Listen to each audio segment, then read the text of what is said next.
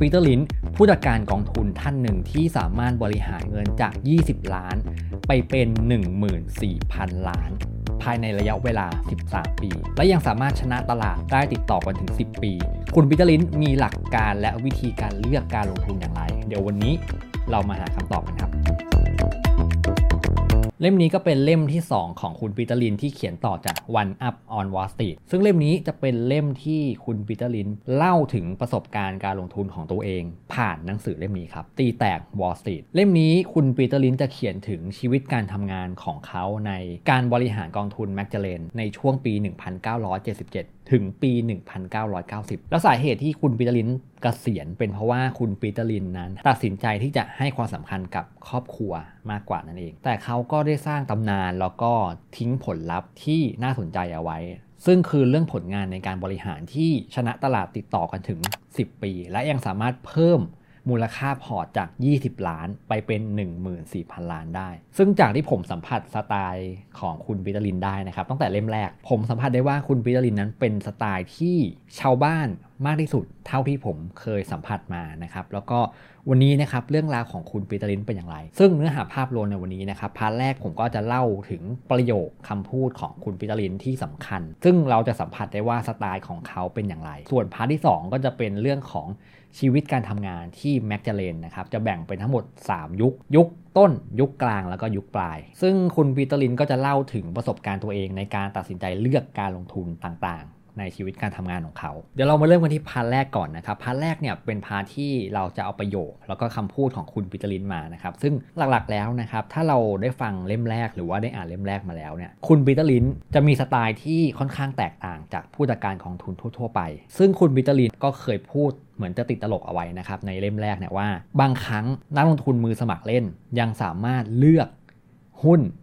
ได้ดีกว่าผู้จัดการกองทุนทั่วไป ซึ่งคำพูดนี้เขาก็หยิบมาพูดในเล่มนี้อีกครับ ซึ่งคำว่ามือสมัครเล่นในที่นี้หมายถึงชาวบ้านทั่วไปนะครับ ซึ่งคุณปีเตอร์ลินช์เองก็เคยซื้อหุ้นที่ภรรยาของเขาเนี่ยเคยพูดคุยกับคุณปีเตอร์ลินช์นะครับว่าเฮ้ยถุงน่องชนิดนี้เนี่ยมันดีนะ มันน่าจะขายดีมากๆเลย แล้วก็ผู้หญิงส่วนใหญ่นั้นใช้ถุงน่องชนิดนี้กันทั้งนั้น คุณปีเตลินก็เลยเก็บข้อมูลตรงนี้มาศึกษา แล้วก็วิเคราะห์บริษัท เพื่อที่จะตัดสินใจเข้าไปลงทุนต่อ แล้วก็สามารถสร้างผลตอบแทนได้อย่างมหาศาล อันนี้เป็นตัวอย่างเบื้องต้นนะครับว่าบางครั้งคนทั่วๆไป ก็มีความสามารถในการเลือกหุ้น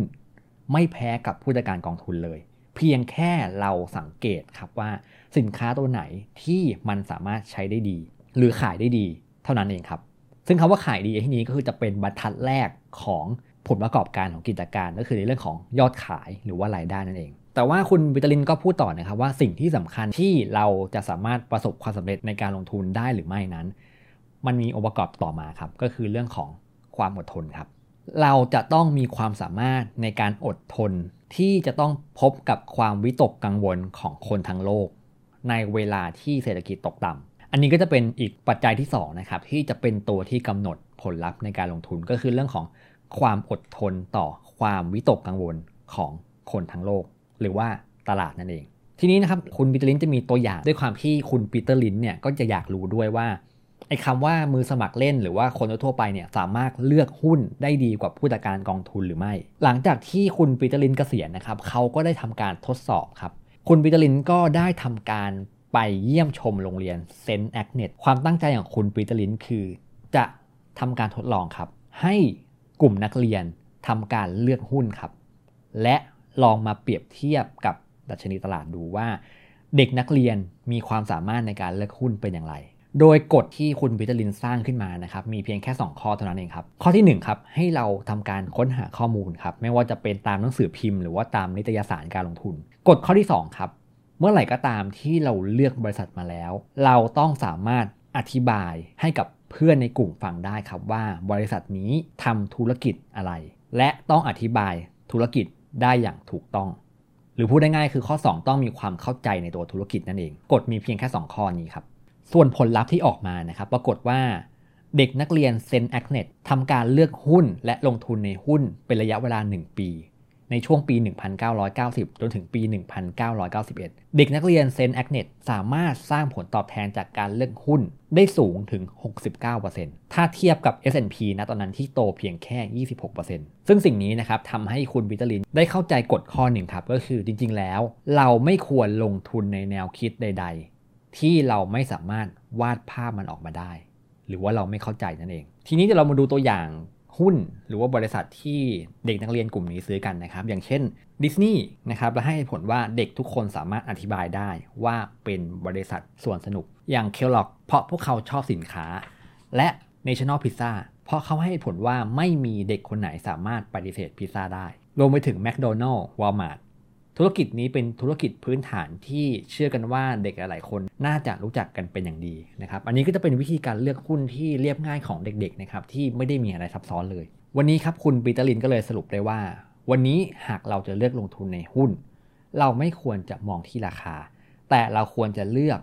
เพราะเรารู้จักบริษัทนั้นเป็นอย่างดีมากกว่า อันนี้ก็จะเป็นบทเรียนที่คุณ Peter Lynch สรุปได้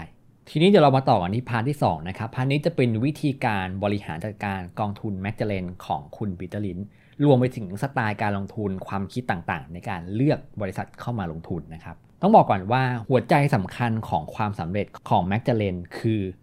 การลงทุนในบริษัทขนาดเล็กครับเดี๋ยวก่อนอื่นนะครับ Magellan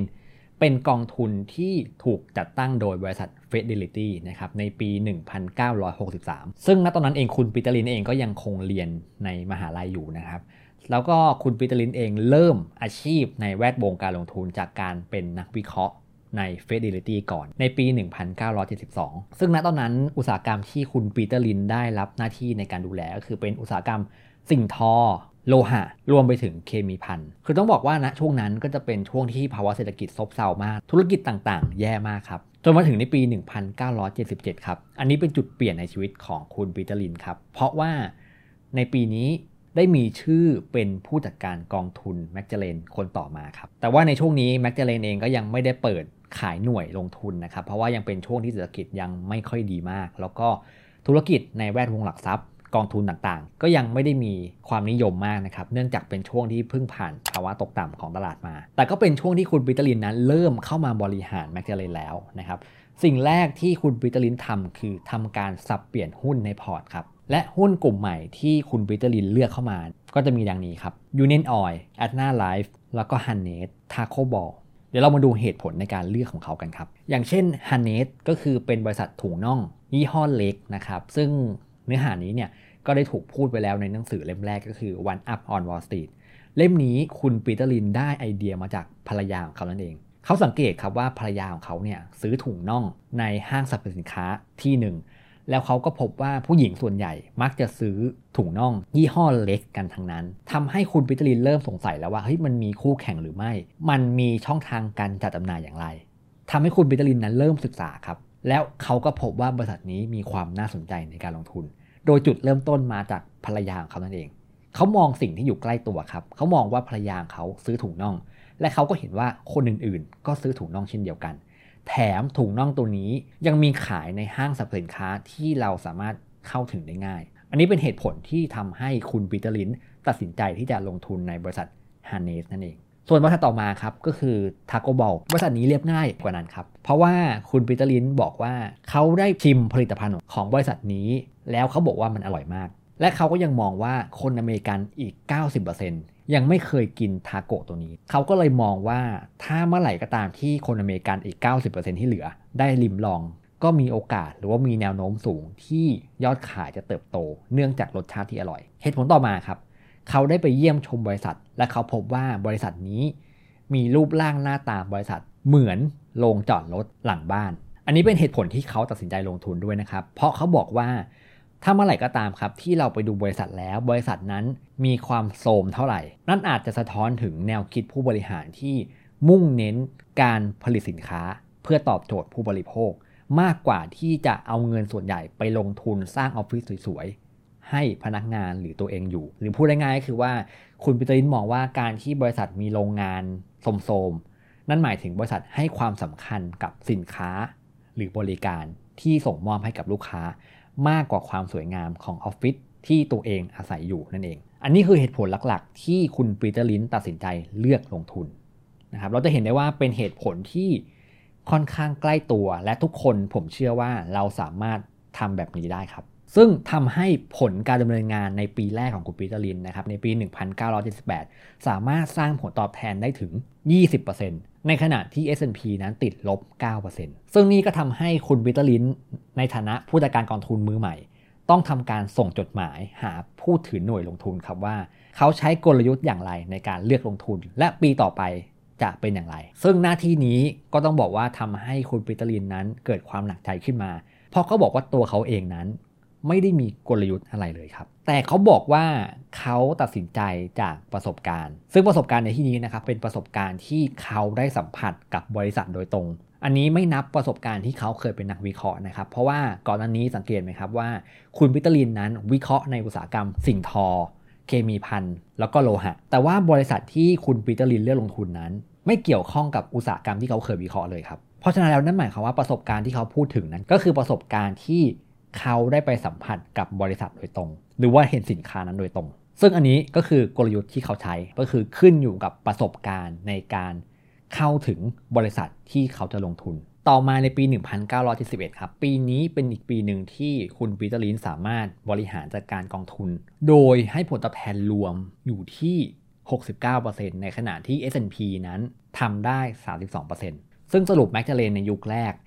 หุ้นส่วนใหญ่ที่คุณ Peter Lynch เข้าไปเลือกลงทุนนั้น จะมี PE เฉลี่ยอยู่ที่ 4-6 เท่า สิ่งนี้ครับเป็นสิ่งที่คุณ Peter Lynch บอกว่าเป็นเรื่องยากครับ เมื่อเราลงทุนในหุ้นที่มี PE ต่ำเป็นเรื่องยากมากครับที่เราจะขาดทุนจากการลงทุนในหุ้นเหล่านี้ แต่ว่าเงื่อนไขคือเราต้องศึกษาและเข้าใจว่าบริษัททำอะไรจริง ๆ และเขาก็ค้นพบว่าเขามีกฎข้อหนึ่งครับที่เขาปฏิบัติมาโดยตลอดก็คือว่า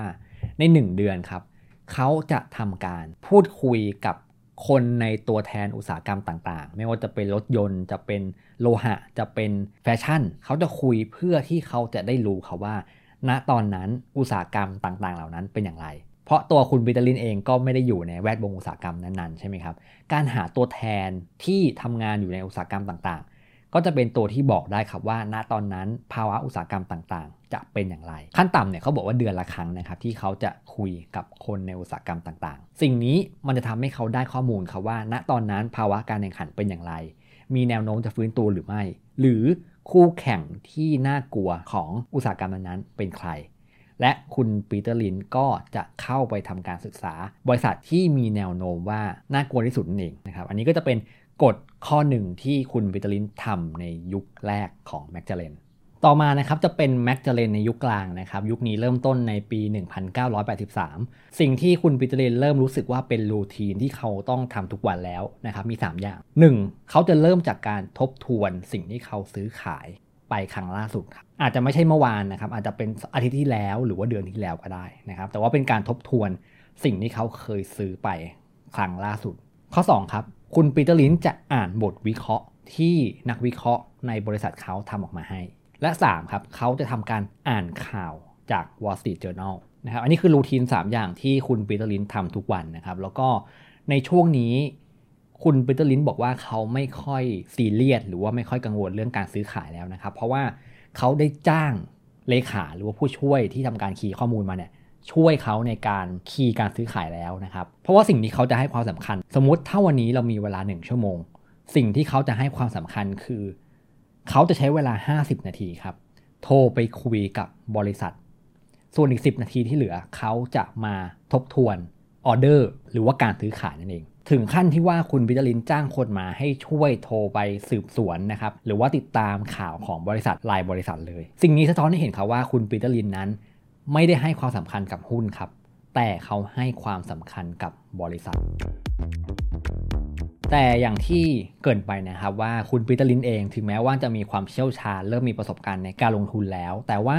คุณปีเตอร์ลินเองก็ยังต้องคอยฟังนักวิเคราะห์อยู่ คอยถามเรื่องราวต่างๆ จากนักวิเคราะห์อยู่ และนักวิเคราะห์ที่คุณปีเตอร์ลินชอบ ก็คือจะเป็นนักวิเคราะห์ที่จะออกไปเยี่ยมบริษัทมากกว่าการที่นั่งวิเคราะห์อยู่หน้าคอมครับอันนี้คือสิ่งที่คุณปีเตอร์ลินชอบนะครับสำหรับนักวิเคราะห์ที่ออกไปพูดคุยกับบริษัท และกฎข้อต่อมาที่คุณปีเตอร์ลินได้เรียนรู้ในปีนี้นะครับ ก็คือเมื่อไหร่ก็ตามครับที่ bond yield นั้นสูงกว่าอัตราดีเวเดนยิวของตลาดหุ้น ให้เราขายหุ้นแล้วซื้อพันธบัตรครับ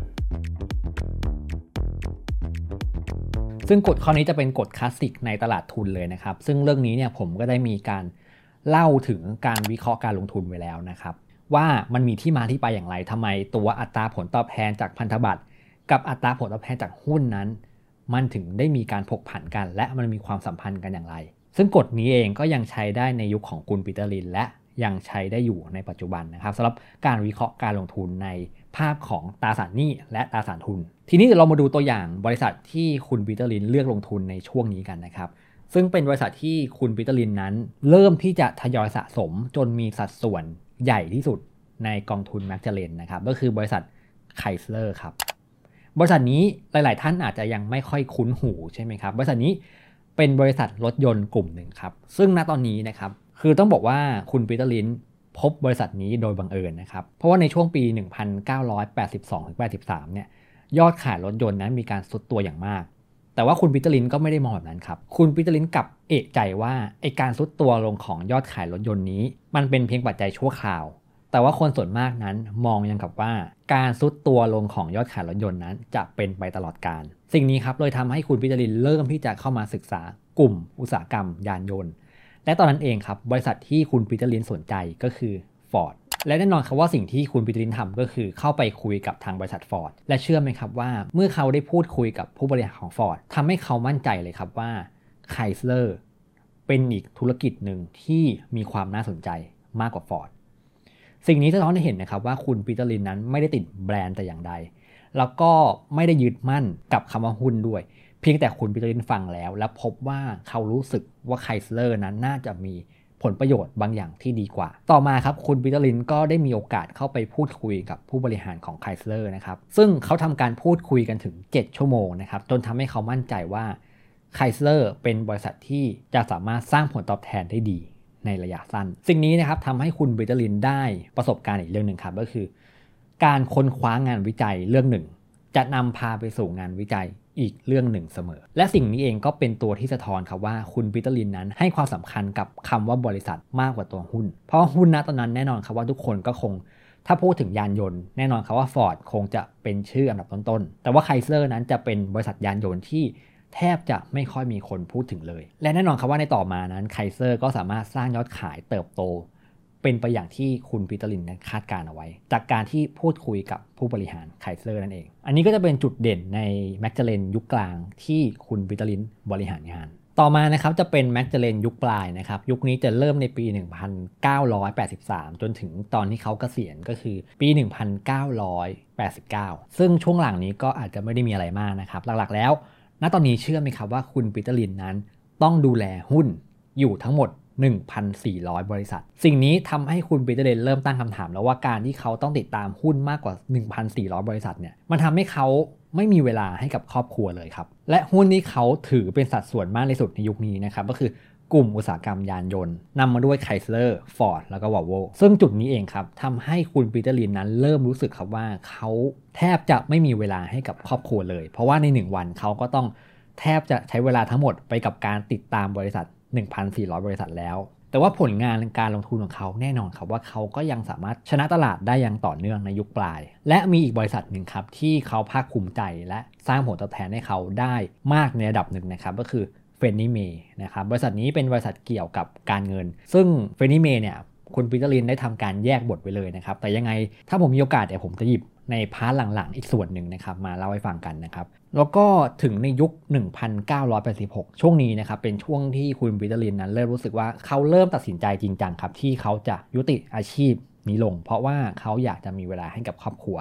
เขาสามารถเพิ่มมูลค่าของพอร์ต นะครับของบัญชีกองทุนที่เขาบริหารอยู่ ให้มีมูลค่าถึง 14,000 ล้าน USD นะซึ่งมูลค่านี้ใหญ่แค่ไหนใช่ไหมครับ ใหญ่เท่ากับ GDP ของสวีเดนณตอนนั้นเลยนะครับ และแน่นอนครับว่าในช่วงชีวิตผู้จัดการกองทุนอย่างคุณปีเตอร์ลินก็ต้องเจอช่วงวิกฤตเหมือนกันนะครับในช่วงปี 1988 ช่วงนี้เป็นช่วงที่คุณปีเตอร์ลินเนี่ยบอกว่าแย่ที่สุดนับตั้งแต่ช่วงหลังเกิดวิกฤตเศรษฐกิจตกต่ำที่สุดในปี 1932 เลยนะครับ ช่วงนี้นะครับเป็นช่วงที่ตลาดหุ้นนะตกต่ำแต่ว่าคุณ Peter Lynch นั้นยังสามารถสร้างผลลัพธ์ หรือว่าสร้าง return ของพอร์ตได้อยู่ที่ 1%นะครับก็คือยังไม่ติดลบยังไม่ขาดทุน และเป็นสถิติที่ติดต่อกันมาถึง 10 ปีนะครับที่ Magellan นั้นไม่เคยขาดทุนเลย สิ่งนี้ครับทำให้คุณ Peter Lynch นั้นได้บทเรียนสุดท้ายครับก็คือ วันนี้ครับต่อให้เราจะรู้เรื่องบริษัทดีแค่ไหน ศึกษาดีแค่ไหน แต่วันหนึ่งครับมันจะมีเหตุการณ์ที่ไม่คาดฝัน พร้อมที่จะเกิดขึ้นได้เสมอ ไม่ว่าจะเป็นเรื่องที่เซอร์ไพรส์ในเชิงบวก หรือจะเป็นวิกฤตที่เราไม่สามารถคาดการได้ สิ่งนี้ครับบทเรียนที่เขาได้ก็คือว่า อย่ากลับบ้านโดยที่ไม่มีเงินสด ข้อนี้เป็นเสมือนกับการสำรองนะครับเป็นเหมือนกับการเตรียมแผนฉุกเฉินไว้ในกรณีที่เกิดเหตุการณ์ไม่คาดฝัน เพราะว่าสุดท้ายครับวันนี้ต่อให้เรารู้สึกว่าเราประสบความสำเร็จมากน้อยแค่ไหน แต่ชีวิตของมนุษย์เราไม่ได้โรยด้วยกลีบกุหลาบครับ สิ่งนี้ก็เลยเป็นบทเรียนสุดท้ายของคุณ Peter Lynch นะครับใน Magellan ยุคปลาย เนื้อหาทั้งหมดในวันนี้ก็จะเป็นภาพรวมนะครับชีวิตการลงทุนหรือว่าการทำงาน ในฐานะผู้จัดการกองทุน Magellan ก็หวังว่าวันนี้นะครับเนื้อหาน่าจะเป็นประโยชน์ให้กับทุกคนนะครับ ก็ยังไงวันนี้ขอบคุณที่ติดตามฟังกันมานะครับสำหรับวันนี้ สวัสดีครับ